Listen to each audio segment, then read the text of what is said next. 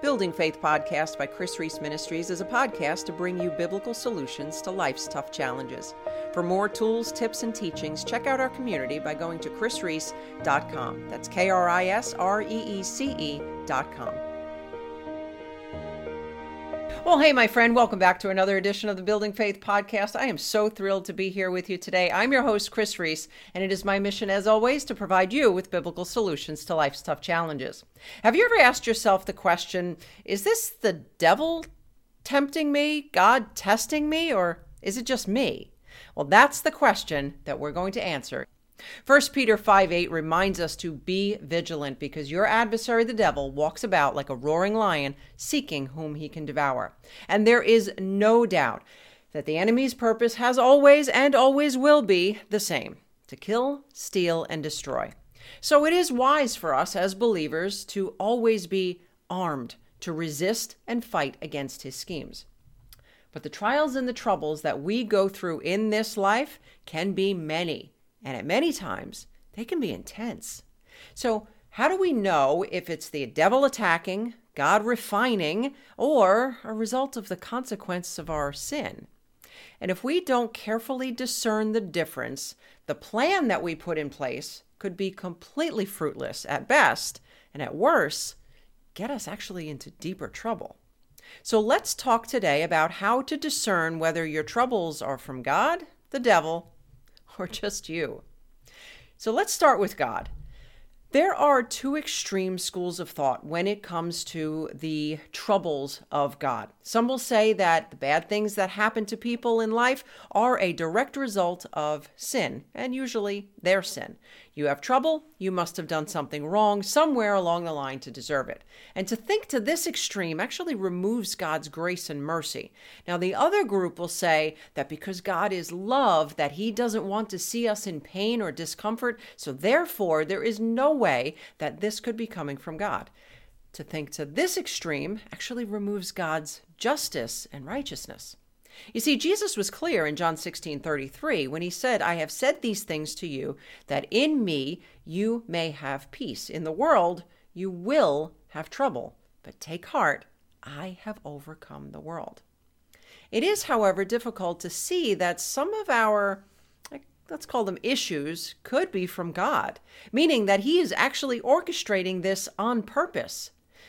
But if we believe that God is good and He wants nothing but good for our lives, then it is reasonable to assume that He would sometimes bring us through challenges that can lead us to greater victory. How is there victory without a challenge? How is there a mountaintop without a valley? How is there faith with no trial? God can and will use testing and trials for a number of reasons, the least of which is to grow you in godly character and grow your faith in Him. I had a client not too long ago ask me how to rebuke the devil for bringing all these toxic people into her life. And what she failed to recognize is that it was God actually putting her in those situations to strengthen and grow her. 1 Thessalonians 5:18 reminds us to be thankful in all circumstances, for this is God's will for you who belong to Christ Jesus. So what's the solution?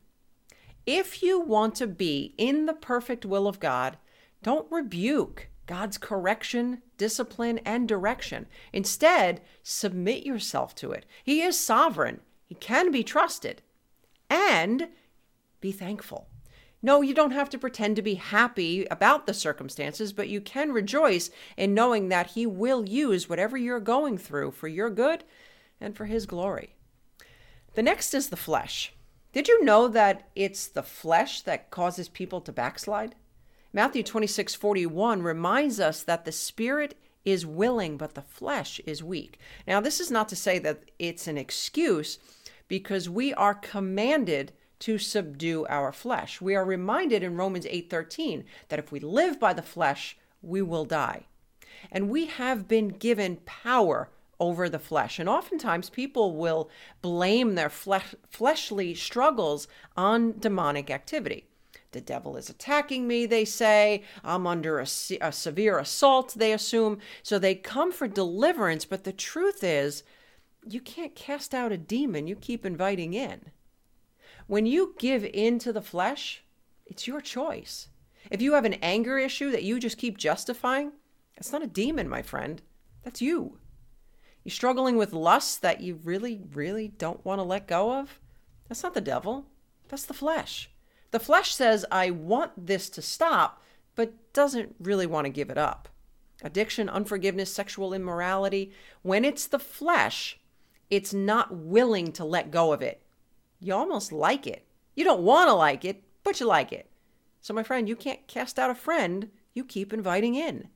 The difference between the devil and the flesh is the flesh is driven by desire, the devil is driven by demand. And he'll often use your desires to place the demand. I have to versus I want to. And all those people that are out in the clubs every weekend getting high and getting drunk, are they driven by demons? Well, some maybe, but many actually want to be there. They post how excited they are for the next party on social media. They invite their friends. You see, this, my friends, is a work of the flesh. Now, don't get me wrong, all sinful options are Satan's handiwork. But the question is are you interested? Things of this world, the things that Satan brings to you, they don't satisfy true followers of Christ anymore. And have you noticed that since you've come to Christ, your desires for things of this world grow less and less? Well, that's the way it should be. That's the spiritual growth that is taking place inside of you. 1 Peter 2:10 through 11 tells us, "Dear friends, I warn you as temporary residents and foreigners to keep away from worldly desires that wage war against your very souls." The things that are in your character that you need to subdue, anger, lust, greed, desire, impatience, avoidance, control, timidity, manipulation, just to name a few, you need to take dominion over these fleshly areas before you actually give the devil a foothold. And that's why James 4 7 is so simple and so clear in its mandate submit to God, resist the devil, and he will flee. You see, addictions don't happen overnight. Sexual immorality doesn't happen in one day. Full blown lying, cheating, stealing, these things don't happen overnight. It all starts with a fleshly temptation. Now, you give in to that, and you open the door for the devil. Keep giving in to that, and you open the door for even more demons. So, what is the solution for the flesh? It's crucifixion. This comes through repentance, and repentance is true remorse, not a continued justification for ungodly behavior, but it is a turning, a complete turning from it. Turning is a fleeing in the complete opposite direction, and your flesh cannot be cast out. It must be crucified. Now, the next is the devil. Think of the devil as an unwanted guest, and unwanted guests tend to bring other unwanted guests. So when the devil is at work in your life, you will feel a constant tempting, pressing, and pushing. He will come in with desires that are in stark contrast to the Word of God. But because he's not stupid, he knows how to package his lies and temptations. He delivers them in one of two ways that makes the believer much more susceptible. Number one, he's going to package his lies in your desires. He makes it look like that man that you were just praying for is now here to make all of your dreams come true. And then he pressures you with things like, oh, I'd better act on this now, or I might miss out. The second thing he does is he packages his lies in some truth. Satan isn't going to come at you with a blatant lie. You're going to detect that from a mile away. Instead, he will wrap his lies in some truth, much like he tried to do with Jesus in the desert. He used scripture, verbatim, I might add. If you don't know the truth for yourself, my friend, you may end up with one of Satan's Trojan horses. Once in, he's going to look to take over. Now, how do you know if Satan and his demons are at work in your life? Well, for starters, you're in confusion. Perhaps you have peace one minute and then you don't the next. Or perhaps you have um, peace about one thing and then it flip flops back and forth to having peace about something else. You see, Satan is the author of confusion. And if you are struggling with a temptation, addiction, a mindset, a behavior that you can't seem to stop, no matter how hard you try, no matter how much you pray, there is likely the force of a demon behind it. And if bad things are happening to you in rapid succession through no fault of your own, and we'll talk about the uh, consequences of sin in a bit, then this could be the work of a demon. And if you find yourself doing and saying things that are out of your character, and prayer and counseling and submission don't seem to help, my friend, you could be struggling with a demonic influence in your life. He uses deception and deviation. So, what is the solution? Cast him out and resist his future attempts. When the devil is hard at work in your life, do not give him a foothold. Instead, apply James 4 7. Submit yourselves to God, resist the devil, and he will flee. If, however, you have already given access to demons, knowingly or unknowingly, you have the authority to cast them out. Luke 10 19 reminds us that I have given you authority to tread on serpents and scorpions and over all the power of the enemy, and nothing shall hurt you. Jesus said this. Get deliverance, my friend.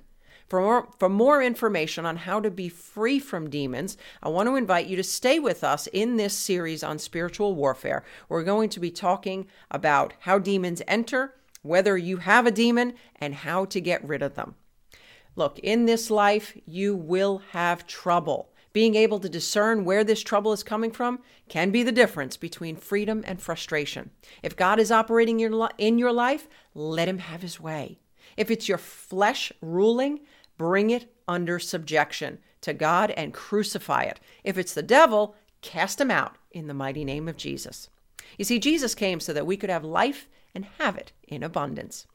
If you are struggling in your faith or you want to grow in your faith, I want to invite you to join us for a free five day mountain moving faith devotional. It is an email series that'll get sent directly to your inbox. I'll go ahead and include a link in the description section below. If you are listening on the podcast, jump on over to krisreece.com and grab your free resource there. Okay, my friend, that's all the time that we have for today. Until next time, remember, all things are possible with God. Thank you for listening to the Building Faith podcast. Remember to subscribe.